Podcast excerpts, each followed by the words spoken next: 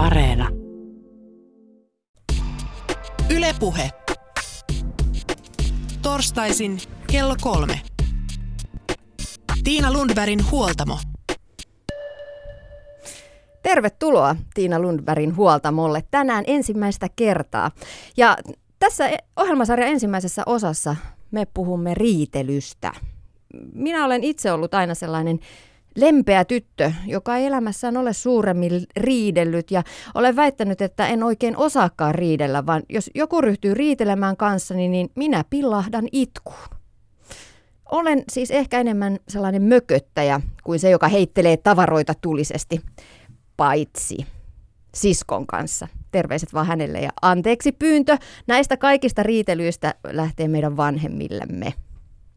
Parisuhde se on ollut aina sopuisa ja kuten moni muukin tuttavani, olen ensimmäistä kertaa törmännyt omaan järisyttävään raivoon ja riitelyyn vasta omien lasten kautta ja kanssa. Ja miten niille sitten pitäisi riitelyä opettaa, kun tuntuu, ettei sitä osaa itsekään? Tänä päivänä vastaukset kaikkeen löytyvät netistä ja Googlesta. Siellä, sieltä löytyy seuraavat otsikot. Terapeutti neuvoo pariskuntia riitelemään, pitää ilman puhtaana. Näin kerrotaan Maikkarin sivuilla. Riitely ei kuulu parisuhteeseen, otsikoi kodin kuvalehti. Rakentava riitely rikastaa rakkautta, toteaa puolestaan Yle Uutiset nettisivuillaan. Mitäs tässä sitten pitäisi uskoa? Riidellä vai ei? Entä miten riidellä? Miten toimitaan lasten kanssa? Millä tavalla voisi opetella kestämään omia ärsytyksen tunteita, niitä tunteita, jotka saavat ärisemään ja kaatamaan kaiken toisten ihmisten niskaan. Ja entä sitten, jos ei osaakaan riidellä? Muun muassa näitä aiheita, näitä kysymyksiä, näitä asioita pohditaan tänään huoltamolla. Ylepuhe. Tiina Lundbergin huoltamo. Vieraana meillä on psykoterapeutti, pariterapeutti ja sijaisvanhempi Kirsikka Arkimies ja Väestöliitosta Joonas Kekkonen. Hän on tuomassa poikien ja miesten näkökulmaa keskusteluun. Poikien palveluiden palvelukehittäjä ja seksuaalikasvattaja Joonas on. Tervetuloa teille molemmille. Kiitos. Kiitos, kiitos. Lisäksi tässä ohjelmassa kuullaan Mannerheimin lastensuojeluliiton auttavien puhelinten päällikkö Tatjana Pajamäen vinkit lapsiperheen arkeen, että sitäkin puolta on tulossa. Mutta puhutaan ekaksi meistä aikuisista. Kirsikka, milloin olet itse viimeksi riidellyt? No se taisi olla tuossa viikonloppuna. Mä riitelin mun miehen kanssa, kun me oltiin pitämässä sellaista luentoa parisuhteista. Ja siitä on aika vaikea aina niitä luentoja niin yhdessä kehitellä ja suunnitella. Ja me oltiin ihan samaa mieltä siitä sisällöstä. Ja sitten sitä luentoa valmistellessa rupesi tulee sinne olo, että ollaanko me nyt ihan sopiva pari kertoa muille ihmisille riitelystä ja tunteista ja, ja parisuhteessa ylipäätään, kun me ei osata tehdä edes tätä luentoa. Silloin mä oon viimeksi riidellyt. Oikein hyvästä teemasta. Joo. No, sama kysymys Joonas sinulle. Minähän riitelen työn puolesta ihan, että nuorten miesten kanssa käydään jatkuvaa riitelyä ja määräilyä ihan meidän ammatissa ja ohjataan heitä elämässään tämän avulla. Että riitely voi olla hyvinkin rakentavaa siinä yhteydessä. Mm. Siitä tulee kiitoksiakin, kun joku uskaltaa riidellä heidän kanssaan. Mm. Mm. Niin, te olette molemmat ihmismielen asiantuntijoita. onko, siitä, onko esimerkiksi psykoterapian opinnoista apua riitelyssä? No kyllä, siitä varmaan aika paljonkin on apua, että oppii vähän ymmärtää, että mitä itsessä tapahtuu ja mitä ehkä toisessa tapahtuu ja minkälaisia tapoja sitten voi olla korjata sitä yhteyttä ihmisten välillä. Mutta että jotenkin mä ajattelen, että se riitelykin on niin normaali osa ihmisen elämää ja varsinkin parisuhdetta, että onnellisissakin suhteissa riidellään. Tärkeintä ja merkittävintä on ehkä sitten se, että kuinka se yhteys synnytetään uudelleen ja että minkälainen niin se oma peiliin katsomisen taito myös on. Että, et ei se riitely toisaalta niin vaarallista ole, se kuuluu elämään. No mitä Joonas, onko, onko koulutuksesta apua? Oikein riidan asiantuntija, kun itsekin pääsee kyllä, riitelemään. Kyllä, siis varsinkin se, että löytää siihen retoriikkaan ja argumentaatioon ja siihen vihan tunteisiin, joita siihen liittyy jotenkin rakentavan näkökulman ja myös muistaa sen, että eihän ihmiset suinkaan sitä tyhjästä tee. Harva sitä tarkoituksella saa sitä riitaa aikaiseksi ilman, että siinä on jotain takana. Tämän ohi näkeminen ja sen käsitteleminen, niin siihen kyllä koulutus ja asian miettiminen ihan maalikkopohjaltakin auttaa valtavasti. Hmm. No mutta Joonas, sä työskentelet poikien puhelimen parissa. Onko pojilla, nuorilla pojilla tänä päivänä vaikeuksia tunteiden hallinnassa? Kyllä. Heille, heillä on valtava tarve tulla hyväksytyksi ja menestyä, mutta siihen ei välttämättä annettu eväitä. Samoin ihan jos puhutaan riitelystä, niin poikien parisuhde- ja ihmissuhdetaidot jää usein sellaisiksi, niitä ei opeteta heille. Peruskoulussakin meillä opetetaan nykyään jo onneksi esimerkiksi kaveruustaitoja, mutta hyvin pienestä pitäen pitäisi myös niin kuin ryhmätaitojen lisäksi puhua parisuhteessa olemisesta ja työelämässä olemisesta. Nämä on asiat, jotka jää vähän lapsipuolen asemaan tällä hetkellä. Ja niissä myös se erimielisyyksien käsitteleminen on välttämätön taito. No entäs sitten tytöt? Viime aikoina on luettu paljon tyttöjen aggressiivisesta jengikäyttäytymisestä, jopa pahoinpitelyistä. Mitä se sitten kertoo? Tytöillä on tapahtunut viimeisen 50 vuoden aikana hirvittävän paljon. Voisi sanoa, että tässä ehkä tämmöinen tyhmyyden tasapaino on tapahtumassa, että tyttöjen väkivaltaisuus on lisääntynyt, tyttöjen tekemät pahoinpitelyt on lisääntynyt. Samoin esimerkiksi päihteiden käyttöhän on tasapuolistunut. Että meillä tytöillä on nopeammin noussut selvästi alkoholin käyttö kuin pojilla. Pojillahan se on tasaantunut. Samoin esimerkiksi tupakointi on tytöillä noussut. Se nyt ei aiheuta niin paljon väkivaltaista varsinaisesti. Se on ehkä indikaattori pikemminkin kuin aiheuttaja. Et tytöt on ottanut hirvittävän monissa asioissa kiinni. Samoin se on esimerkiksi parisuuden väkivallassa tapahtunut Suomessa. Ja nämä on teemoja, joista tytöille puolestaan ei ehkä puhuta tarpeeksi. Mitä teet, kun olet vihainen? Tytöillä odotetaan jotenkin sellaista prinsessa-unelmaa heidän käytöksestään. Niin sit, kun se ei olekaan sitä, niin eväät loppuu hyvin nopeasti kesken. Hmm. Näitä pitäisi opetella. Naisten väkivaltaisuudesta on alettu puhua vasta viime vuosina. Onko se lisääntynyt vai onko se aiemmin ollut vain vaiettu asia? Meillä on tapahtunut ihan selvää lisääntymistäkin. Et juuri väkivaltatilastot kertoo sitä, että tällä hetkellä 70 naiset, niin he eivät ole tehneet väkivaltaa missään vaiheessa. Ja nyt taas nuoret naiset, niin siellä on selvä vähemmistö, joka tekee sitä hyvin säännöllisesti. Se on eräs konfliktin ratkaisumalli, niin henkinen kuin fyysinenkin väkivalta. Mitä asialle pitäisi tehdä? No tällainen tasa-arvon näkökulmasta, meidän pitäisi se sama, mitä me ollaan annettu pojille ehkä aikaisemmin jo.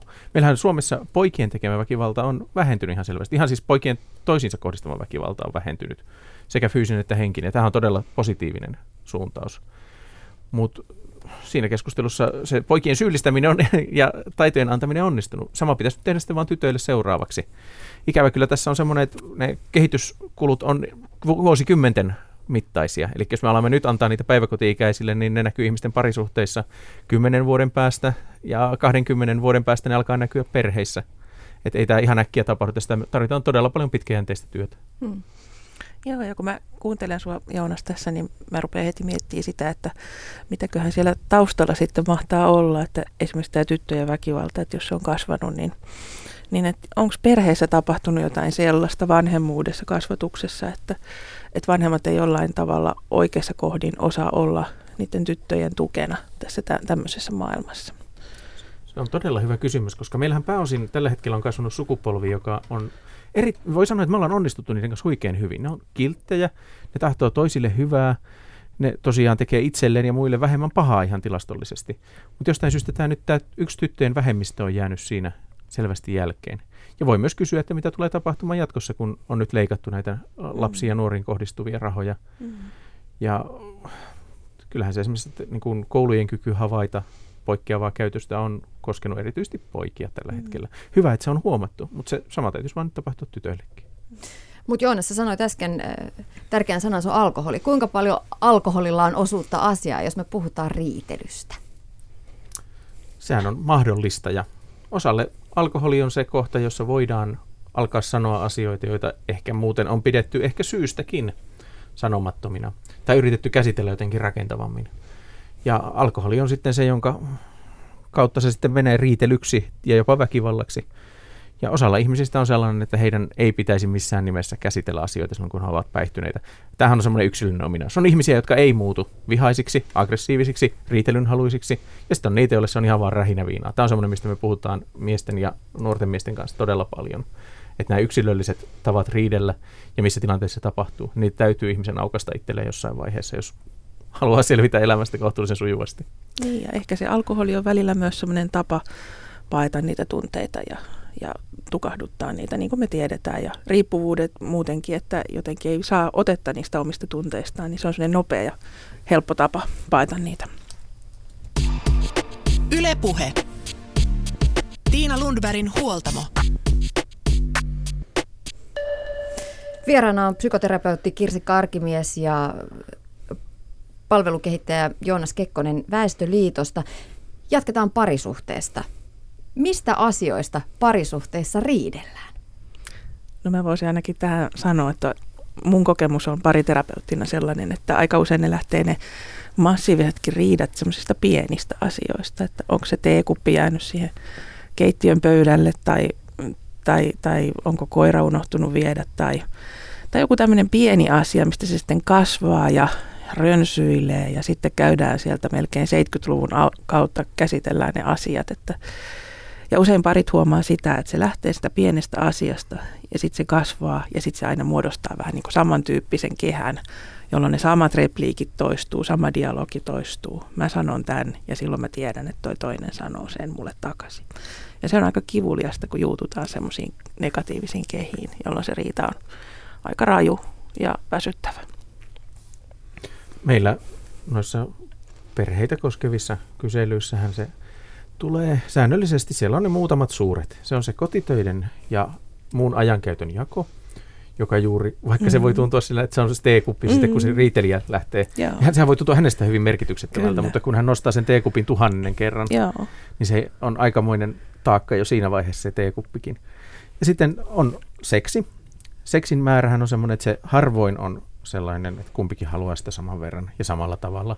Ja siinä rakentavissa tilanteissa etsitään kompromisseja ja muuten se on sitten riitelyn aihe. Mm. Sitten on, kolmantena on raha, joka on sellainen, josta todella monet riitelee. Tämähän on sellainen, jossa pitäisi selvästi etsiä jotkut ratkaisut siihen, mitä tapahtuu, ja sitten tyytyä niihin sitten on, niin kuin, mitä me kuullaan paljon, niin se, että on epärehellisyyttä tai jotain ihan niin kuin eettisiä periaatteita, joista käydään riitelyä. Ja tämähän on juuri sellainen, jota voidaan käydä vuosikymmenestä toiseen mm-hmm. löytämättä ratkaisua johonkin mm. Elämässä tärkeisiin arvoihin vaikkapa. Hirveän hyvin sä niin löydät nuo aiheet ja summaat ne. Ja mä jotenkin ajattelen sitten taas, kun mä näen niitä pareja mun vastaanotolla, että se aihe voi olla se raha, mutta oikeasti niin siellä pinnan alla – se on se kipeä asia on se, että me haetaan sitä yhteyttä siihen toiseen ihmiseen. Että se raha on tavallaan se asia, jota käsitellään, mutta se kipeämpi tunne on se, että mä en näe sua, mä, mä, mä en saa sua, susta otetta, sä, sä et käänny mun puoleen, meillä ei ole sitä yhteyttä, tässä on vaikea olla. Ja sitten siinä kohdassa se puolison holtiton rahan käyttö alkaa ärsyttää. Hmm. Niin, se on se tietynlainen, siitä lähtee ehkä se arvostelu ja kritisointi ja ja toisen perässä kulkeminen ja mitä kaikkia muotoja se riitely sitten voi saadakin, kun, kun ei saa siihen toiseen sitä yhteyttä. Senhän takia siinä tunnesuhteessa ja parisuhteessa ollaan, että meillä olisi se yhteys. Mutta nämä aiheet aika lailla toistuvia, että ne on vuodesta toiseen, itsekin näitä ohjelmia muutaman vuoden tehneenä, niin aina ne on ne samat aiheet. Koti, työt, raha ja niin edespäin. Hmm. Ja sitten taas esimerkiksi pariterapiassa saa kuitenkin nähdä sellaisiakin hetkiä, että, että kun on tarpeeksi käsitelty niitä kipuja, jotka siellä pinnan alla jyllää, ja se, se toive siitä, että tulisi nähdyksi ja rakastetuksi, niin ihmiset jotenkin rupeaa löytämään niitä ratkaisuja niille isoillekin asioille, kun se yhteys on hyvä ja miten se yhteys sitten saadaan. Se onkin toinen kysymys. Mutta puhutaan siitä riitelystä. Naisten sanotaan, sanotaan olevan keskimäärin verbaalisesti vahvemmilla kuin miehet, kun riidellään. Onko se näin?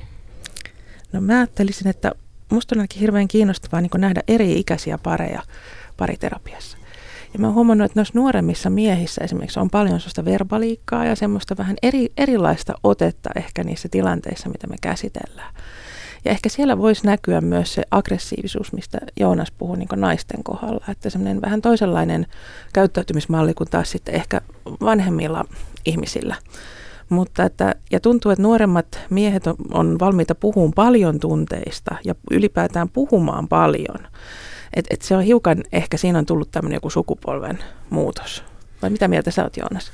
No, tässä on ihan semmoinen, että jos nyt puhutaan vaikka keskikäistä miehistä, niin heidän lapsuuden kulttuurissaan he olivat hyvin miespohjaisessa kulttuurissa mm. ja eihän nyt lehdissä tai muualla, jotka oli miehille suunnattu, käsitelty hirveän paljon esimerkiksi vaikka pari riitojen käsittelyä tai muita tämmöisiä teemoja.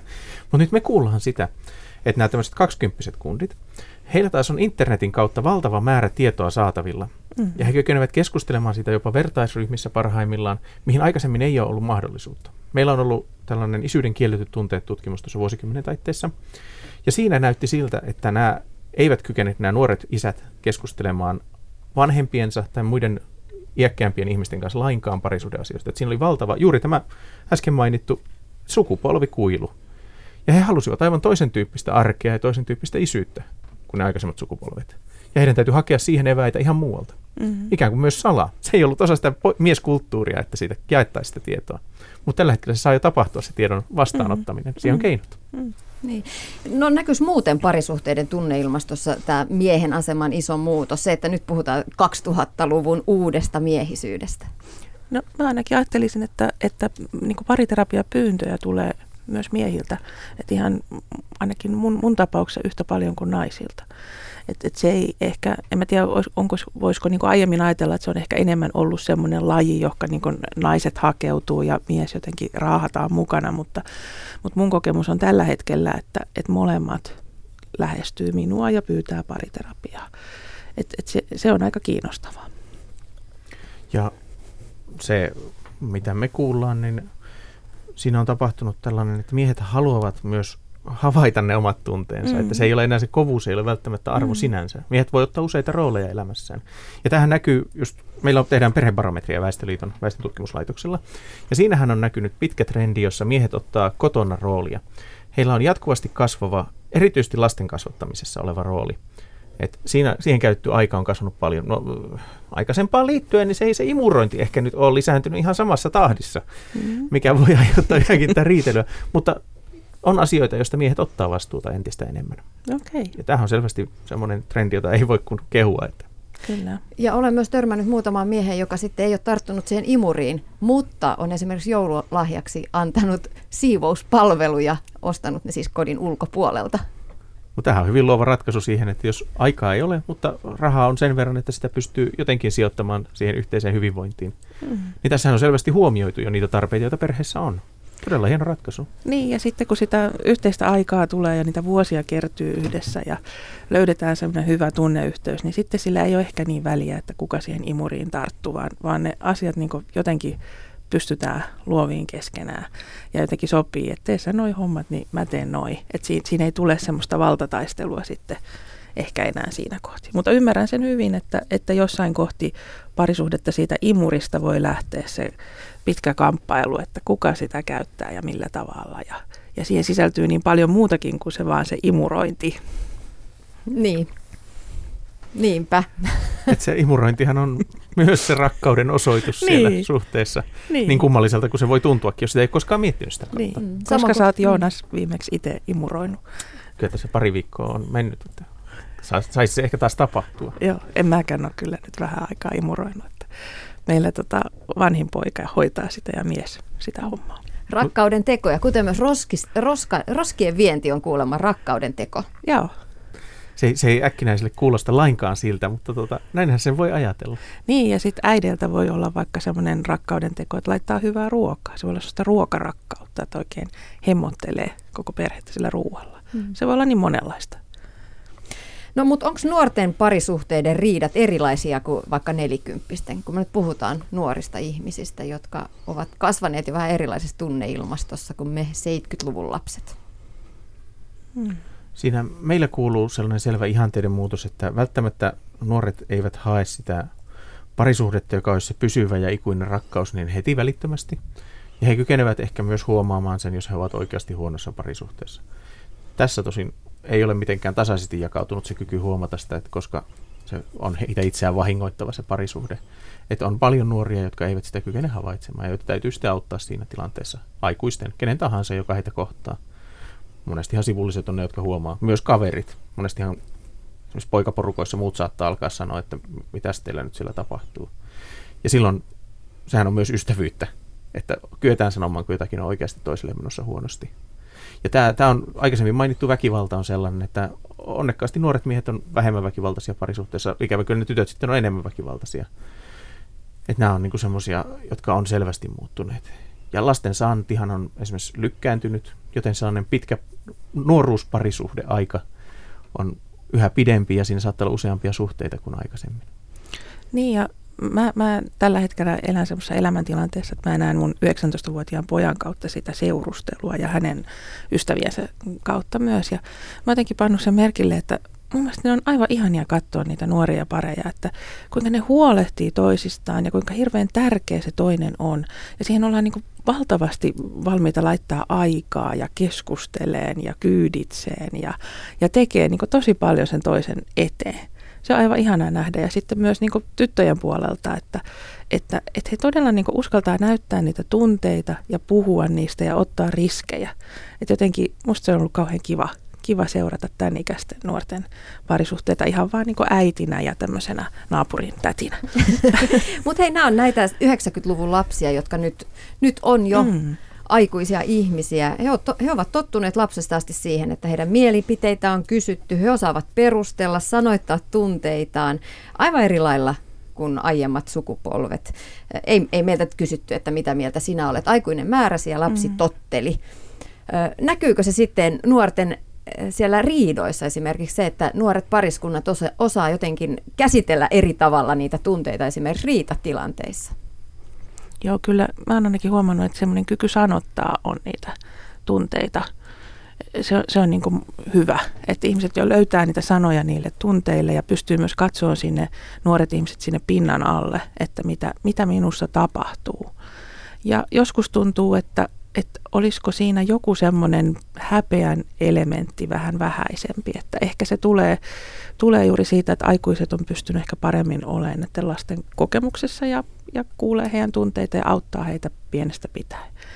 Ja mulla kun on neljä lasta ja kolme poikaa ja yksi tyttö, niin mun pienin poika on seitsemänvuotias. Ja ja hän niin kertoo mulle, että heillä on koulussa esimerkiksi tämmöiset tunne, tämmöinen piiri tai tämmöinen tunnetaitopiiri, että siihen aina ko- kokoonnutaan yhdessä ja käydään eri tunteita läpi. Ja joka päivä kun menee kotiin, niin saa miettiä, että mitkä kaksi tunnetta mulla on ollut tänään tärkeimmät. Ja ja tätä on ollut mun mielestä jo esikoulussa. Et musta se on kauhean hienoa, että koulussa on herätty siihen, että, että sekä pojat että tytöt käy päivittäin läpi tunteita.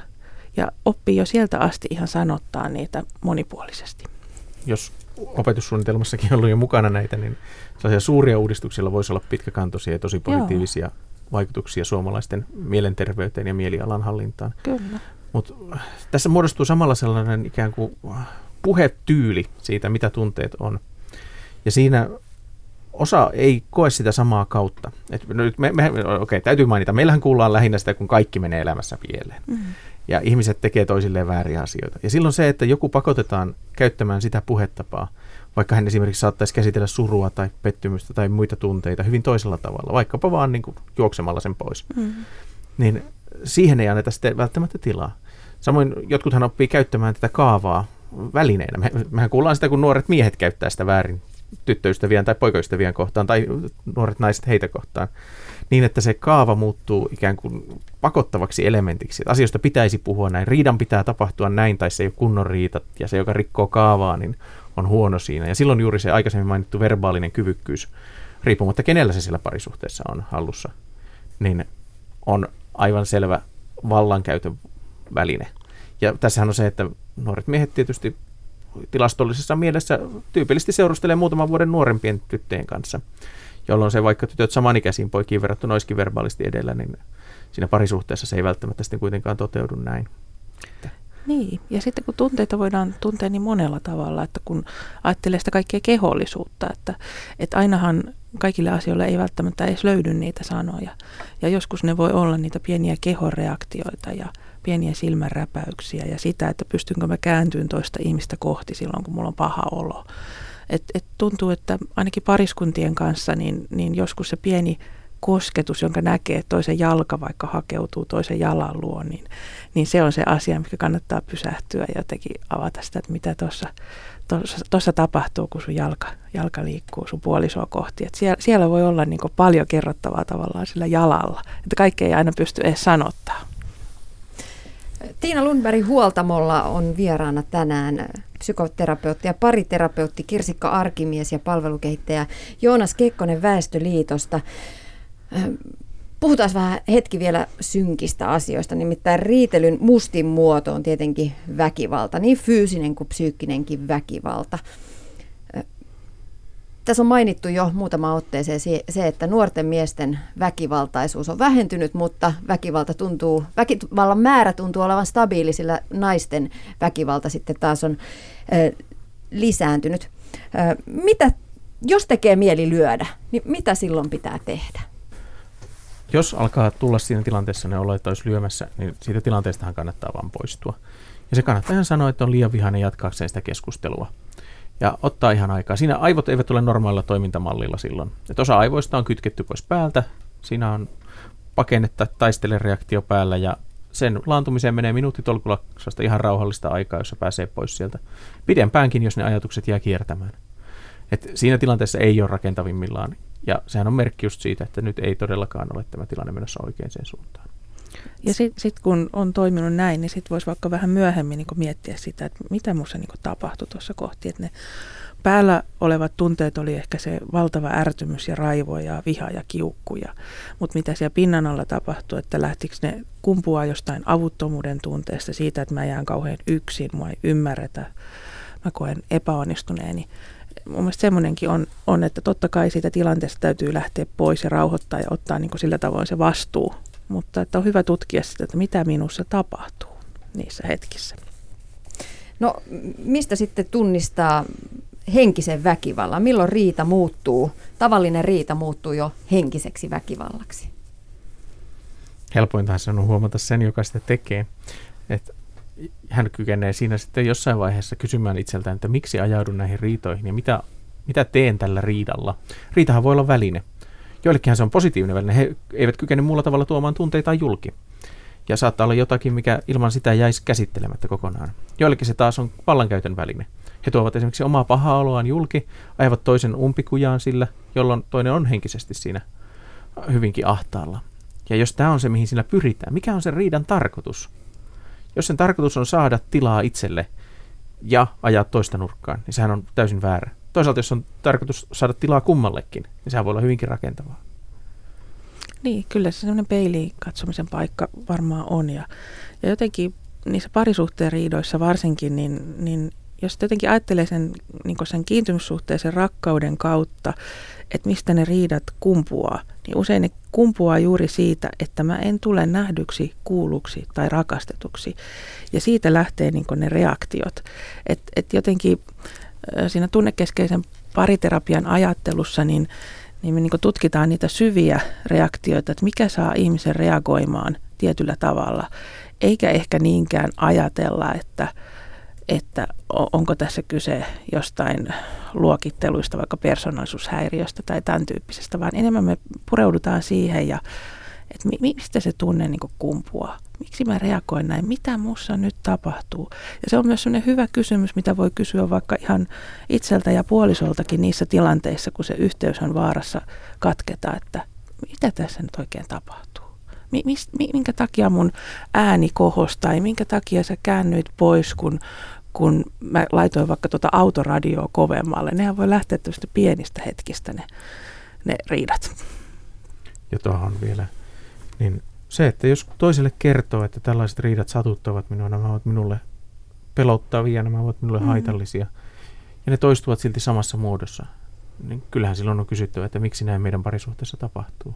Jos mikään ei muutu, vaikka kertoo siitä, mitä kokee, niin kyllä silloin on syytä olla huolissaan. Niin, ja hakea apua. No aika moni ystävä on kertonut, että oman lapsen kautta on ensimmäisen kerran elämässään menettänyt malttinsa aivan täysin. Miksi lapsi saa aikaa tällaisen primitiivireaktion? Kyllä se varmaan liittyy näihin tähän kiintymyssuhteeseen, että kuinka niin kuin äidillekin tai isällekin siinä voi tulla sellainen olo, että mä en niin ole riittävä, mä en osaa, mä en kelpaa tähän juttuun, mä en tiedä mitä tässä oikein tehdään.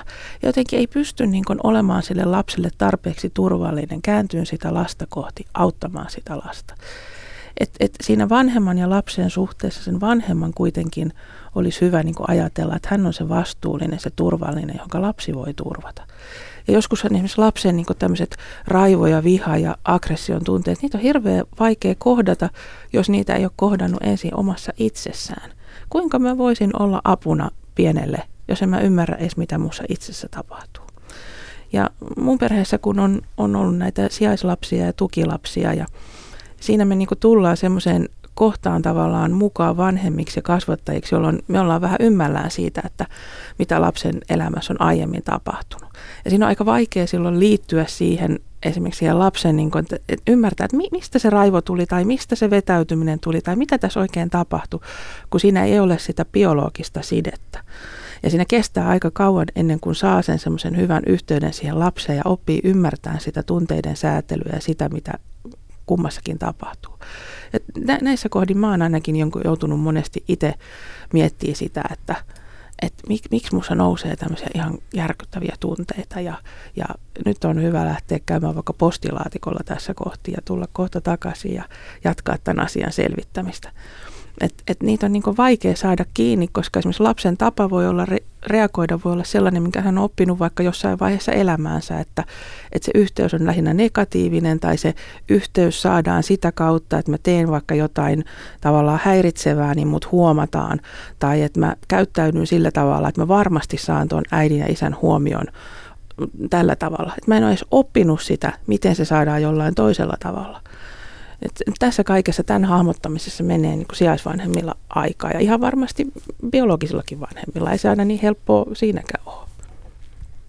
Ja muita syitä, mitä tämä oli hyvinkin kattava, mutta niin kuin onhan siinä tämmöinen, että aikuisen näkökulmasta ne lasten käyttämät keinot on täysin vääriä.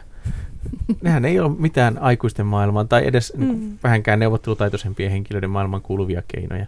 Siinä on se ihan henkinen tarrautuvuus, se on hyvin kokonaisvaltaista olla pienen lapsen kanssa tekemisissä. Siitä ei pääse irti.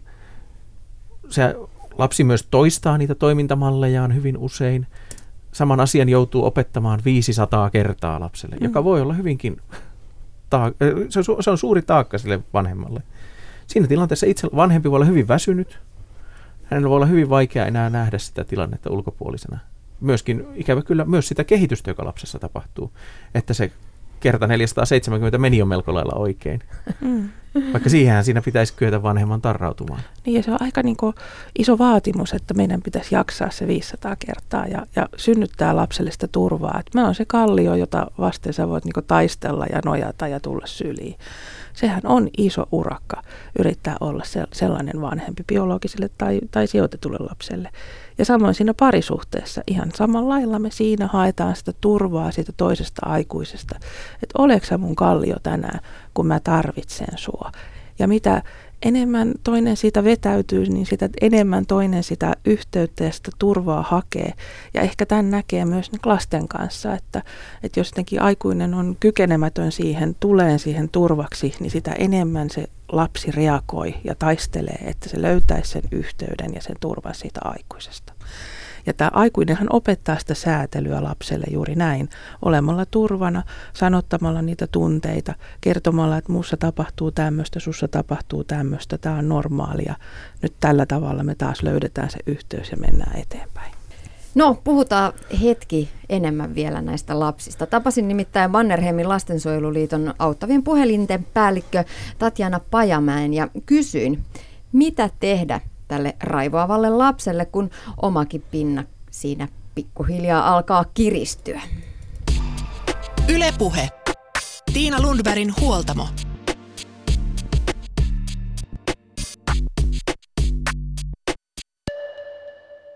No kyllähän se on niin, että jos oma mieli on tosi kaauksessa, niin on kyllä kauhean vaikea tasoittaa myöskään sitä lapsen mieltä.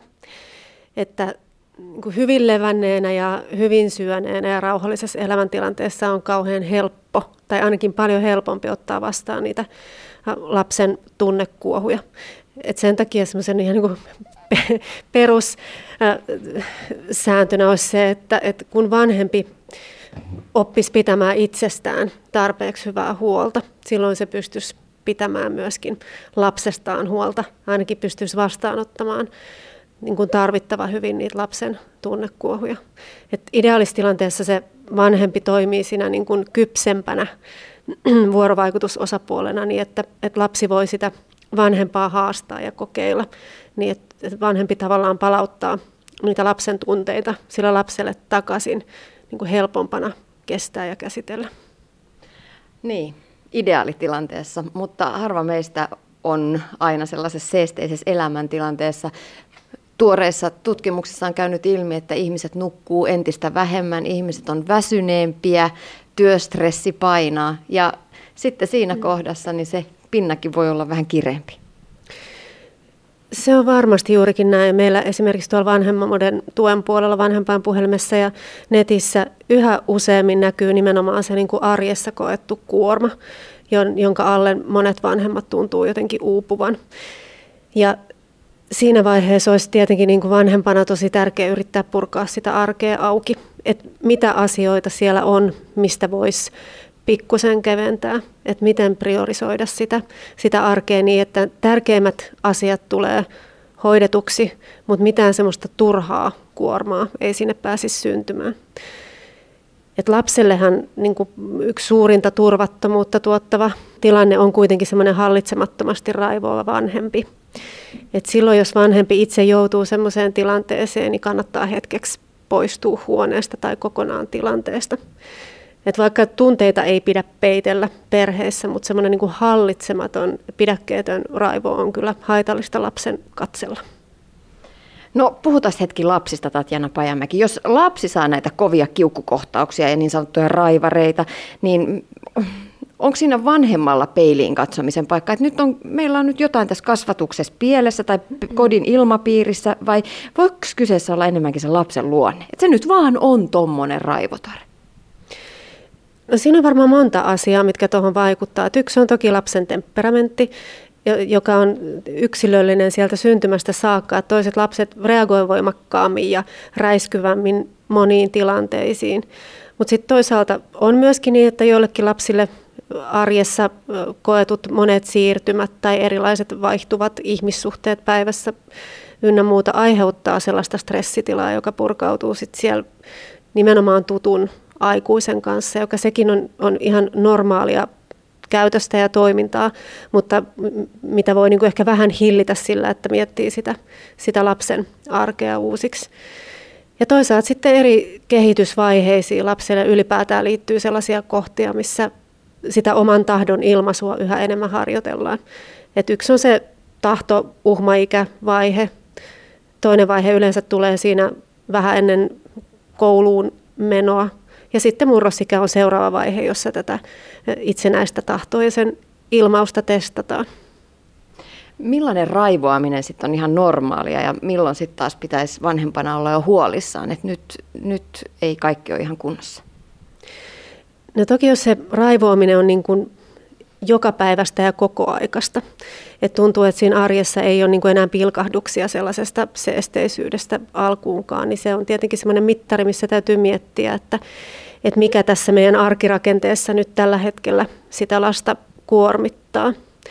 Mutta enemmänkin ajattelisin, että, että semmoiset niin tunteiden ilmaisut ylipäätään pitäisi olla sallittuja kaikille lapsille kaikissa kodeissa, mutta on eri asia, mitä sen lapsen annetaan tehdä silloin, kun sitä suututtaa.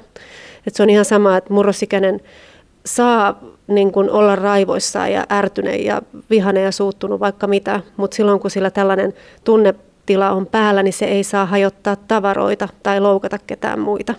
Et siinä on suuri ero. Et tunteita saa ilmasta, mutta sitä toimintaa ei pidä, kaikkea toimintaa ei pidä hyväksyä. Mä oon tuttava piirissä puhunut muutamankin vanhemman kanssa sellaisten perheiden kanssa, joilla on näitä niin sanotusti haastavia lapsia, joiden kanssa tuntuu, että täytyisi olla varpaillaan vähän niin kuin koko ajan. Että sitä huomaa, että nämä vanhemmat ikään kuin seisoo jopa varpaillaan jo, että mitä mä nyt taas teen, että aiheuttaako tämä taas sen kiukkukohtauksen, raivokohtauksen. Ei kai toi pikkusisko tee nyt jotain sellaista, että tämä isompi taas raivostuu ja niin edespäin. Niin, se on taatusti varmasti kuormittavaa ainakin sellaisille vanhemmille, joille se on jotenkin vierasta suhteessa omaan temperamenttiin. Et jos on itse kovin rauhallinen ja ilmaisee tunteita mm, niin kuin laimeammin, niin voi olla tosi hämmentävää seurata niin kuin erilaista lastaa vieressä. Mutta kyllä mä niille vanhemmille jotenkin lohduksi antaisin myöskin sellaisen ajatuksen, mihin kiinnittyä, että, että toisaalta se on luottamuksen osoitusta myöskin lapselta kohtaan, että se uskaltaa raivota sille läheisemmälle aikuiselleen. Että esimerkiksi murrosiässä sitä itsenäistymistä tehdään just siitä läheisimmästä aikuisesta ja sillähän sitä haastoa pitääkin käydä läpi. Et usein ne, jotka kotona saa tilaa kaikin, kaikkien tunteiden ilmaisuun, niin, niin muualla pystyy toimimaan aika sopusasti ja sävyisästi. No Tatjana Pajamäki, kiukkukohtaukset liittyy lapsella usein turhautumiseen esimerkiksi siihen, että ei saa sitä mitä haluaa tai muut ihmiset eivät toimi niin kuin lapsi haluaisi. Ja sitten alkaa lasta ärsyttää ja alkaa se huuto. Miten tällä hetkellä neuvotaan toimimaan, että vanhempi saisi sen tilanteen rauhoittumaan? No iällä tietenkin on merkitys, kymmenvuotiaasta ei enää ehkä voi ottaa niin syliin rauhoittumaan kuin pienemmän lapsen. Mutta jos puhutaan alle kouluikäisistä, niin pitääkö rauhoittua omassa huoneessa jäähypenkillä vai sylissä? No ihan ensiarvoisen tärkeää on se, että sitä lasta ei jätetä yksin käsittelemään niitä tunteita että lasta ei voi laittaa jäähypenkille yksi ja lähteä itse pois, koska siinä antaa lapselle sellaisen mallin maailmasta, että kielteiset tunteet on jotakin sellaista, josta joutuu yksinäisyyteen ja sitten ei ole mitään keinoja käsitellä niitä. Että joku rauhoittumispenkki voi olla olemassa, jos vanhempi on valmis istumaan siinä koko ajan sen lapsen kanssa. Koska lapsi ei opi siitä mitään, ellei se saa sitä niin sanotusti niin kuin kypsemmän vuorovaikutustaitoisemman ihmisen tukea siihen omaan tunnetilansa. Ja siinä itse tunnekuohussa olisi tärkeää, että vanhempi pystyisi pysymään itse rauhallisena, että ei tulisi imastuksi siihen samaan tunnekuohuun, missä se lapsi on. Ja rauhallisesti vastaanottaa sitä lapsen ärtymystä ja huutoa. Ja, ja tosiaan isommillekin lapsille toimiva keino, mutta ennen kaikkea sinne pienemmille lapsille, niin se tunteiden sanottaminen on äärimmäisen tärkeää että vanhempi kertoo ja näyttää sille lapselle, että mä yritän ymmärtää ja tavoittaa, mitä sun mielessä liikkuu. Että sä oot tosi harmissa, sua ärsyttää tosi paljon nyt, kun sä et saanut tehdä tota, mutta silti me tehdään näin, koska ja niin edespäin. Silloin sille lapselle tulee tunne, että aikuinen yrittää ymmärtää hänen tunteitansa ja sitten yhdessä mietitään, että mikä on se ratkaisu. Että semmoinen kiinni pitäminen on niin kuin vaan äärimmäisissä tilanteissa, että jos lapsi alkaa vahingoittamaan toisia, lyömään ja potkimaan tai itsensä, niin silloin niin semmoinen määrätietoinen hellä kiinnipito voi olla paikallaan. Ja silloinkin täytyy koko ajan sanoa lapselle, että mä heti irrotan sun kädet, kun sä lopetat sen lyömisen. No lapsethan oppii aikuisilta käytösmalleja. Jos vanhempi on tällainen herkästi raivostuva tyyppi, niin voiko lapsi oppia taidon ihan vain seuraamalla vierestä? No ihan taatusti se, se perhekulttuuriset tavat riidellä saattavat niin siirtyä sinne lapsiin, mutta ei ihan välttämättä. Sit jos lapset on hyvin erilaisia temperamentiltaan kuin aikuinen itse, niin se ei ole ihan yksi yhteen, että ne välttämättä alkaa käyttäytymään samalla tavalla. Mutta et, et kyllä monesti, kun miettii oman lapsensa tapoja riidassa ja minkälaista kieltä se käyttää tai miten se toimii, niin siinä kannattaa miettiä, että minkälaisena mallina mä oon itse toiminut silloin, kun mulla on mennyt hermot. Tatjana Pajamäki, entäs sitten, jos, mi, mitä sitten tulinen vanhempi voi tehdä? Ymmärtääkseni lapsi tajuaa myös sen, jos vanhempi tukahduttaa sen oman kiukun ja huutamisen ja raivon ja hompoita purren. No siinä on just se raja, että jos se tunteiden ilmaisu on, on sallittua, mutta semmoinen niin pelottavaksi käyvä vanhempi ei tue lapsen kehitystä. Et silloin jos tekee itse mieli alkaa paiskomaan tavaroita, niin on kyllä syytä poistua siitä tilanteesta ja sanoa lapselle, että mä menen hetkeksi itsekin rauhoittua. Nyt, nyt mä huomaan, että, että mulla alkaa tunteet kuohumaan niin paljon. Ei se ole vaarallista kertoa sille lapselle sitä. Ja sitten jos ylilyöntejä tulee, niin, niin tosi tärkeä on vanhemman olla aina niin kuin valmiina myöskin pyytämään anteeksi siitä omasta käytöksestä. Tatjana Pajamäki, auttavien puhelimien päällikkö Mannerheimin lastensuojeluliitosta. TV-ohjelmien ja pelien vaikutuksista lasten aggressiivisuuteen on puhuttu jo vuosikymmeniä. Nyt 2010-luvulla ollaan saatu jälleen uusi vahva käänne tähän keskusteluun, kun aivan taaperoikäiset ovat saaneet tabletit ja vanhempien älypuhelimet käyttöönsä. Näyttähän se hienolta, kun se kaksivuotias osaa aivan suvereisesti surfata Yle Areenassa ja siellähän on ihan turvallista sisältöä, mutta se tablettien käyttö aiheuttaa riippuvuutta. Vaikka sisältö olisi aivan turvallista ja kun tabletti otetaan lapselta pois, niin kiukkuhan siitä seuraa. Olen puhunut lukuisten vanhempien kanssa tästä asiasta ja se on asia, mistä tänä päivänä lasten kanssa riidellään eniten. Useimmin toistuva lause omassa suussani tänä päivänä on se, laita se kännykkä pois, ole hyvä. Ja näin siis kouluikäisten kanssa. Pelit, erityisesti tabletit ja kännykät aiheuttaa riippuvuutta, me tiedetään se. Niistä on jatkuvaa kiistaa, mitä vanhempien pitäisi tehdä. No se ei, se ei ole kyllä ihan helppo kysymys, koska mä luulen, että tässä käydään myöskin semmoista sukupolvien välistä kipuilua siitä, että mitä, mikä pitää niin kuin ylipäätään hyväksyä osana lasten ja nuorten kulttuuria. Lasten ja nuorten ystävyyssuhteet on osaksi esimerkiksi somessa. Sitä on kamalan vaikea lähteä rajaamaan silloin lapselta, että missä vaiheessa niitä, niitä kaverisuhteita ylläpidetään. Että se yksi hetki, kun se lapsi laittaa sen snappiviesti, voi olla äärimmäisen tärkeää jonkun ystävyyssuhteiden kannalta ja vanhemmasta se näyttää siltä, että tässäkin tilanteessa sun piti ottaa se kännykkä käteen. Et sen takia niin nämä peli, peleihin ja netin käyttöön ja muuhun liittyvät asiat ei oikeastaan ole yhtään sen erilaisempia kuin mikään muukaan asia niin kuin lapsivanhempi suhteessa. Että ne on asioita, joista pitää käydä jatkuvasti keskustelua, ennakoida, että mitkä on nämä meidän perheen säännöt näihin asioihin, ottaa se lapsi varsinkin mitä vanhempi se lapsi on, niin mukaan niihin keskusteluihin. Antaa sen tuoda omat näkemykset, että mitä sä itse ajattelet, missä kohtaa on tärkeää, että saa tätä tehdä, milloin me rajataan. Ja niin, että se lapsi tulee kuulluksi siinä päätöksenteossa ja sitten pitää niistä sovituista kiinni. Jossain vaiheessa niitä täytyy päivittää myöskin, aina uudelleen ja uudelleen. Varsinkin kun lapsen ikä lisääntyy ja tulee taas uusi kehitysvaihe, niin se vaatii taas vanhemmalta sitä, että katsotaan uudelleen tämä tämäkin asia. Mutta sinänsä aivan samanlaisista asioista on kysymys näissä niin kuin peli, netin käyttöasioissa kuin mistä tahansa, missä tahansa muussakin lapsen ja vanhemman välisessä suhteessa. Ylepuhe. Tiina Lundbergin huoltamo.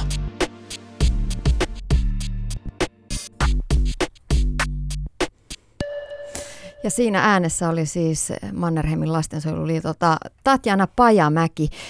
Studiossa puolestaan vieraana psykoterapeutti, pariterapeutti Kirsikka Arkimies ja palvelun kehittäjä Joonas Kekkonen Väestöliitosta.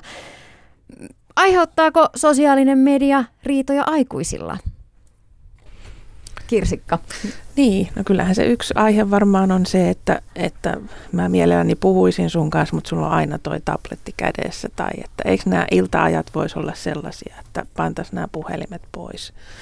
Että et kyllä varmaan näistä parit joutuu paljon vääntää ja tekemään ihan sellaisia pelisääntöjä.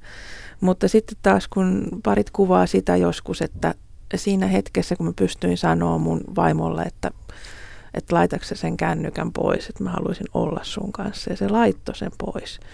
Ja minkälainen yhteys me siitä löydettiin, niin voi että mä tunsin itteni arvokkaaksi ja tärkeäksi ja, ja jotenkin taas päästiin eteenpäin.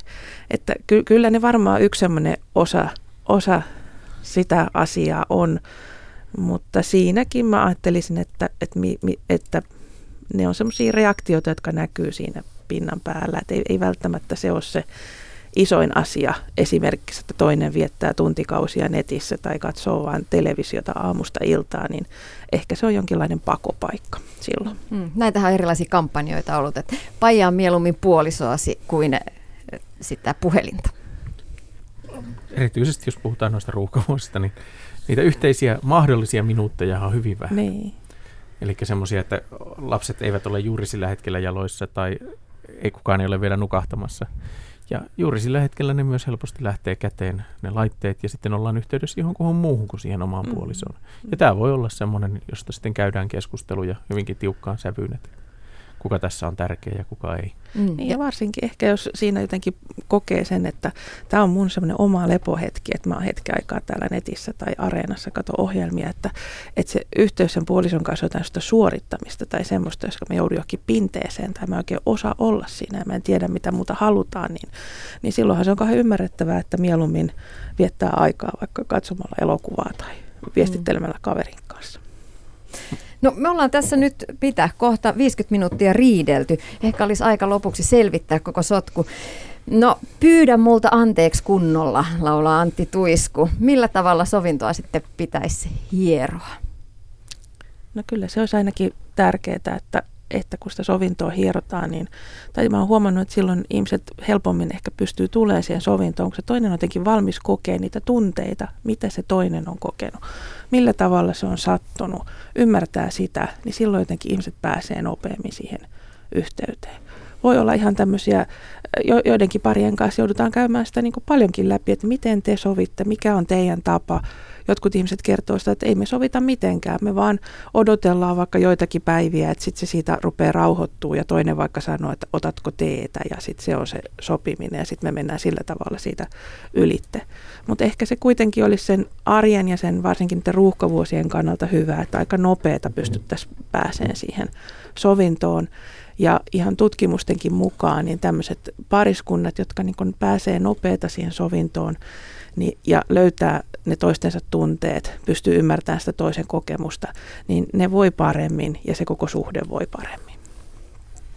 Ja tuossahan juuri mitä olet aikaisemmin sanonut, tämä siitä, että miten ne riidat oikein siellä alkavat ja mistä ne johtuu, niin mm. niin sehän on semmoinen, josta kannattaisi jo sen riidan aikana miettiä, että miksi, miksi me ollaan tässä ja mikä tässä nyt on minulle tärkeää ja mistä mun täytyy pitää kiinni. Että eihän sitä tarvitse jäädä murjottamaan mm. päivätolkulla antaa periksi niissä asioissa, joissa pystyy antamaan periksi ja tekee ratkaisuja, tekee oikeita päätöksiä. Tämä on semmoinen, josta esimerkiksi Pekka Sauri on puhunut hienosti aikanaan, että täytyy tehdä valintoja. Mm. Ja sitten joistakin asioista, jos ei ole valmis antamaan periksi, niin sen täytyy sanoa, että en tule antamaan tästä ikinä periksi. Niin. Tämä ei tule muuttumaan koskaan. Ja sitten jostain muista asioista taas, että en ole nyt valmis, mun täytyy miettiä tätä – mutta keskusteltaisiko tästä vaikka parin päivän päästä? Musta tuntuu, että tästä on lähdössä jotain. Joo. Ja joskus ehkä voisi vaan sanoa, että, että mä tahdon antaa sulle anteeksi, mutta mut mä, en, niin mä en vielä ole siinä kohdassa, että, että mä pystyn sen tänään tekemään. Mutta mulla on niin se halu siihen, että mä tahdon antaa anteeksi. Ja, ja kuinka niin sitten taas sellaiset hetket, että esimerkiksi toinen on jollain tavalla rikkonut toista kohtaan aika aika isolla tavalla ja toinen pystyy antaa sen anteeksi, niin onhan ne tosi hienoja semmoisia, semmoisia myös semmoisia suuren rakkauden kokemuksia ihmiselle, kun hän saa anteeksi ja on vapaa siitä jostain teosta ja se parisuhde pääsee niin eteenpäin. Se elämän tärkein suhde pääsee elpyyn ja kasvaan. Niin nehän voi niin hienolla tavalla olla myös semmoisia todella syvällisiä kohtaamisen hetkiä, että kun mä saan tällaisia asioita anteeksi, niin mä olen tosi rakastettu. Ja myös sille toiselle ihmiselle, että mä pystyn antamaan tämän anteeksi. Sä edelleenkin olet mulle ihan hirveän merkityksellinen ihminen. Et, et ne voi olla myös semmoisia kasvun paikkoja, jotka ihmiset muistaa ehkä loppuelämänsä. Ylepuhe. Tiina Lundbergin huoltamo. Huoltamolla on tänään siis puhuttu riitelystä, saatu rakentavia vinkkejä siitä, miten voitaisiin kasvaa taas astetta paremmiksi ihmisiksi. Lopuksi vielä huoltamon tee edes tämä osuus. Me ollaan kuultu ohjelman aikana, että elämän eli erimielisyyksistä selviää parhaiten levänneenä, stressittömänä, ilman sairauksia, ilman rahavaikeuksia tai muita kuormittavia seikkoja. Ei tulisi riideltyä niin paljon, jos nukkuisi tarpeeksi. Mutta kun elämä ei ole tasaista, meillä kaikilla on koko ajan päällä joku juttu, joka kuormittaa. Joten mä toivoisin tähän lopuksi, että te Kirsi Karkimies ja Joonas Kekkonen kertoisitte meille muutaman vinkin, tee edes tämä hengessä. Miten pahimmista riitakarikoista voisi selvitä tai mitä voisi harjoitella omassa mielessään, jotta menisi edes pienen askeleen kohti parempaa itseä? No, e, mulla tulee montakin asiaa tietenkin mieleen, mutta mutta nyt vaikka muutama tässä, niin tärkeää tietenkin on niin antaa aikaa itselleen ja toiselleen. Ja sitten se, että uskallanko mä sanoa niin oman osuuteni ääneen, että mikä se mun osuus on tässä, katsoa vähän peiliin, sanoa sen toiselle ja ottaa sen riskin. Se on hirveän tärkeää. Ja sitten jotenkin tietenkin kannattaa kaikki tämmöisetkin mahdollisuudet ottaa huomioon, että jos haluaa antaa sitä aikaa toiselle, niin voisiko lähteä vaikka jollekin parisuhdekurssille tai avioliittoleirille tai johonkin semmoiseen, jossa sitä aikaa saa sillä, että pystyy kohtaan toista ilman niitä muita ärsykkeitä siinä. Se voi kantaa pitkäänkin siinä arjessa. No jos ne on, ehkä tällainen, että jos ne on käytännön ongelmia, joista riidellään, eikä mistään valtavista periaatekysymyksistä, joista ei tule joustamaan, niin silloin laitetaan asiat pieniksi niin, että niihin voidaan etsiä niihin pieniin asioihin yksi kerrallaan ratkaisut. Sitten jokainen valitsee siellä ne taistelut, joita käy. Jokaisesta asiasta ne ei ole jokaiselle sydämen asioita, joka ikinen niistä kohdista, vaan siellä valitaan ne, mitkä on tärkeimpiä, niistä pidetään kiinni ja muissa joustetaan. Ja sitten viimeisenä, niin pyydä anteeksi aina, jos on vähänkään syytä. Ja anteeksi Hyvä. pyytäessä ei pyydetä anteeksi niin, että syyteltäisiin sitä toista, koska se on kelmiä se. Niin, oma osuus. Kiitos vierailusta psykoterapeutti, pariterapeutti Kirsikka Arkimies ja Väestöliiton palvelukehittäjä Joonas Kekkonen. Kiitos. Kiitos. Ylepuhe. Torstaisin kello kolme. Tiina Lundbergin huoltamo.